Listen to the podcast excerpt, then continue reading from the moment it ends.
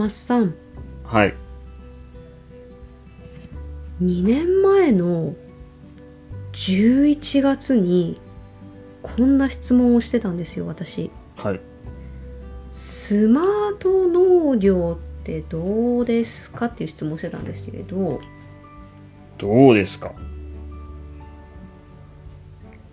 マッサンのお家2年前から比べて新しいスマート農業何か取り入れましたか？特にはないですよ。あのうんうん。なんだろう大きく全く新しいものを取り入れようとかっていうことはないですけど、うんとん。まあ、田植え機を今年更新したので、まあ、念願の、うん田植え機に自動操舵を載せました。はい。まあ本当それそれだけですね。大きく変えたのっていうと、うん。まあ、あとはスマート農業のちょっと定義が僕もちょっと曖昧なんで分かんないですけど、うんと、今はちょっとなるべく多くの、あのことについて見える化しようっていうところで動いてはいますね。うん。と例えば、うん例えば？うんと育苗にの時って水かけるじゃないですか、水やりするじゃないですか。その水やりってどれぐらいやるの、うんっていう感覚って例えばお父さんさやさんがお父さんから「どれぐらいやるの?」とかってなった時に「え1往復で」とか「うん。2往復で」とか、うーん。これぐらいでみたいな設定を、設定を教わる、作業の設定を教わるっていうことが多いと思うんですけど、うんうんうんうんうん。それだと、うん。なんだろう基準が曖昧というかうん。そうだね。お父さんのペースと私のペースの一そう往復でも違うし水のかかりも違うってことだね。うちは今やろうとしてるのはうん。何リッター入れたか何リッター落としたかっていう、うんうん。流量の計算。でなおかつ、ううん。んと今見える化しようってことでファファーモっていう、うん。とハウス、ハウスの中 FARMO でファーモ。でそのハウスの中の温度とか湿度とか、うん。まあ、いろんなそのうん。数値を記録する機械なんですけど、うん。まあ、それを今去年一昨年ぐらいから導入して、うん。まあ、それで、うんとその水入れた量と、まあ、うん。そこの、なんていうんですかハウス内の湿度とか気温とかの関係性とかをいろいろ洗い出していって、うん。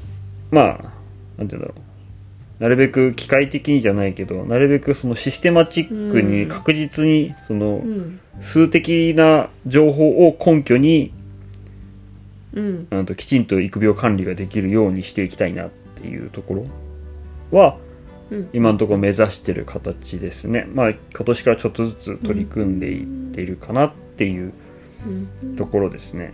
はい。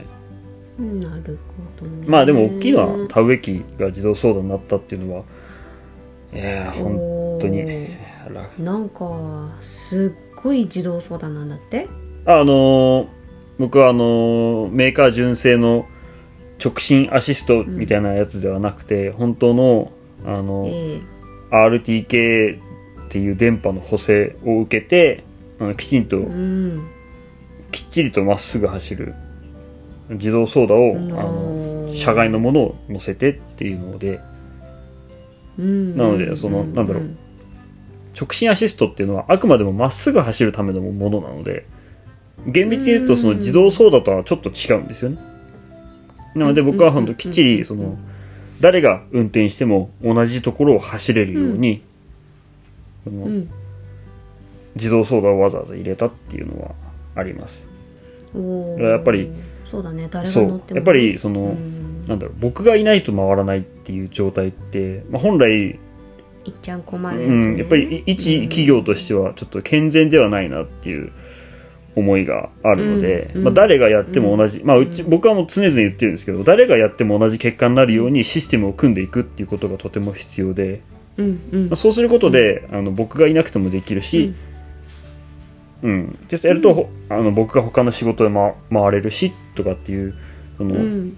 やり方ができるようになっていくんだろうなっていうのは、うんあるので、まあ、そこが多分スマート農業って言っちゃうと、なんだスマート農業ありきで動くとちょっとなんだ本末転倒になる気はしていてなんだろろうんと。例えば？う自動操舵っていいんですかってまあ今は最近それこそ聞かれないですけど、まあ、昔なんかよく地元の人にもまあうん。その SNS のの中のつながってる人にも自動操舵ってどうなんですか？ってよく聞かれるんですけどまあいいか悪いかは使ってみなきゃ分かんないっていう、ケースバイケースです。だからどっちかというとうん。誰が使ってもいいですとはならないのでどちらかというと買った上でどう使いこなすかっていうところが、まあ、問題になるのかなっていう。あだから人によっては全く意味のない人もいるいるでしょうし、ううん。すごく有効だっていう人もいるでしょうし、ーううん。そこはだからなんだろう入れればこうなりますよっていうアプローチってちょっと違うかなっていう気はしていて、うん。確かにね。なんか魔法の機械だとは思っちゃいけないよね。そうですね。何でもこうねあの全てが万能になるっていうわけでない。やっぱり使い手さんなんだろうなと思うしそこのまあ環境、うん。にもよるんだろうし。だからなんていうの？そうだね。コンバインを5条から6条にしたら儲かりますかって聞いてるのと一緒で、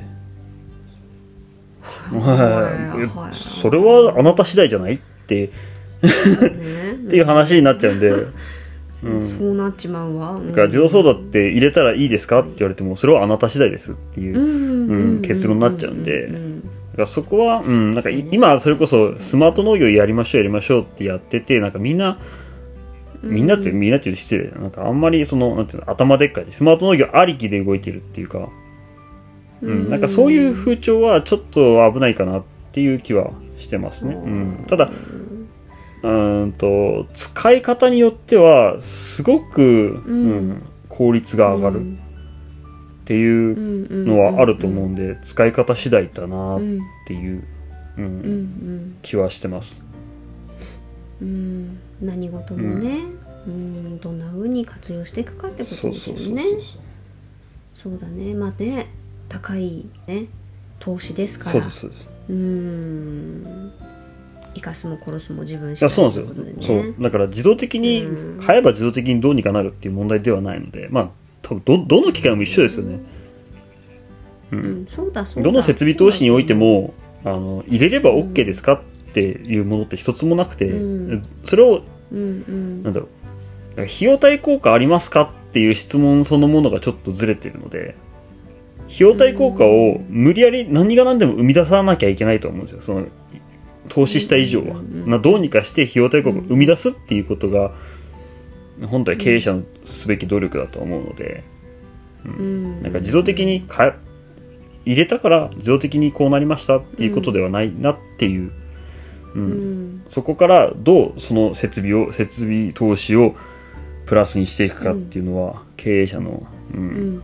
手腕だと思いますねそこは。腕の見せ所っていうところですね、えちなみにマスさんは今後もしスマート農業をまた取り入れていくとしたらどういうもので取り入れていきたいですか？まあうちはもううんとなんだろう。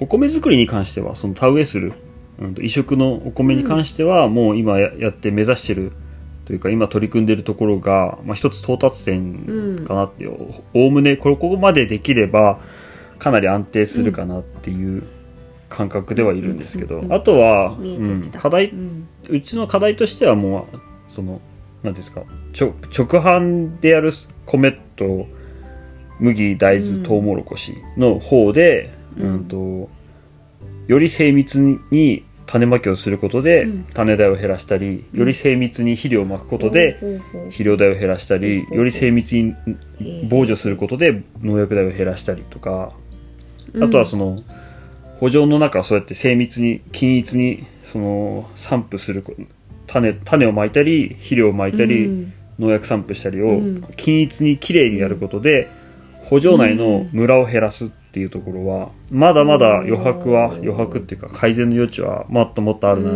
ていうところなので、うんまあ、そこはもうちょっと突き詰めていきたいなっていう、まあぶどまりってやっぱりなんだろう、うんぶどまりそのムラが本当に100%なくなるのが多分理想だとは思うんで、うん。まあそこまで、うん、突き詰めていった方がいいだろうなっていう気はしてますね。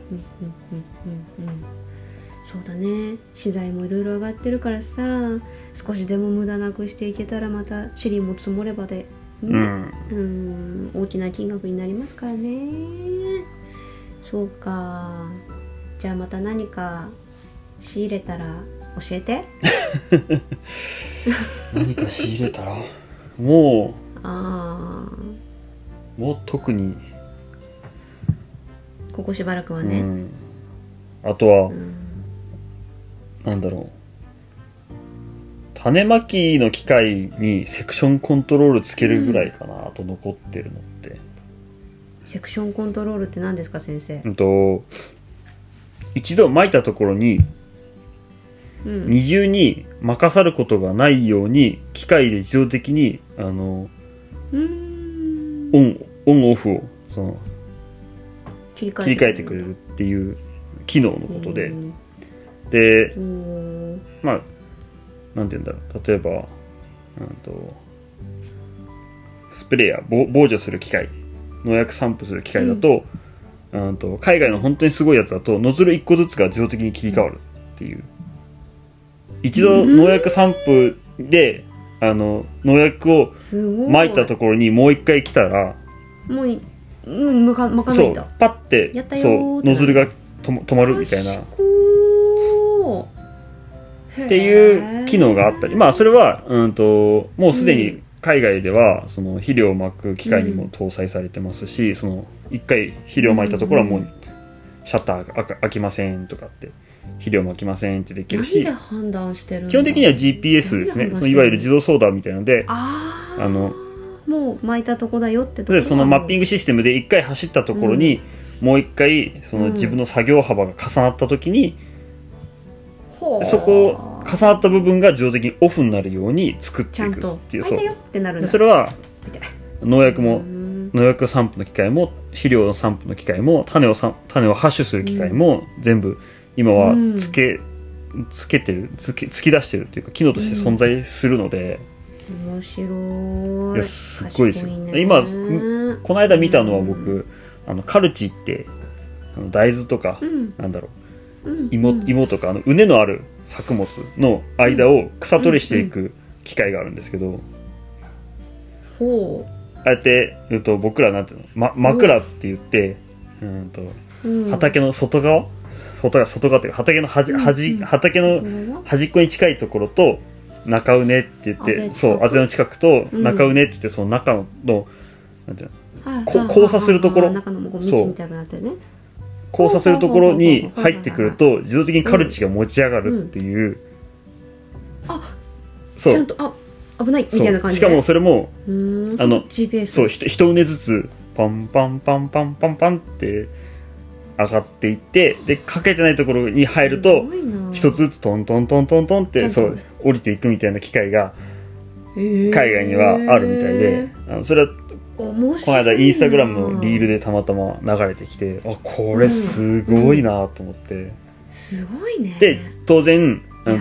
そういうのって種をまくのも GPS でビッタビタに綺麗にまいてるんですよ。うんで、うんうん。と肥料をまくとかうん。全てにおいてもビッタビタに綺麗にまいてるし、そのカルチをかける作業も全て GPS の自動操作で走らせてるんで、そのあの走った走行の軌跡通りに綺麗に仕上げていくから、だからなんて言うんだろう昔大豆だと僕もあんまり経経験はないんですけどだ大豆とかだとカルチかけてて後ろ振り返ったら豆ごと引っ張ってたみたいな、ええだからあの昔はだって全部手動だから。そう。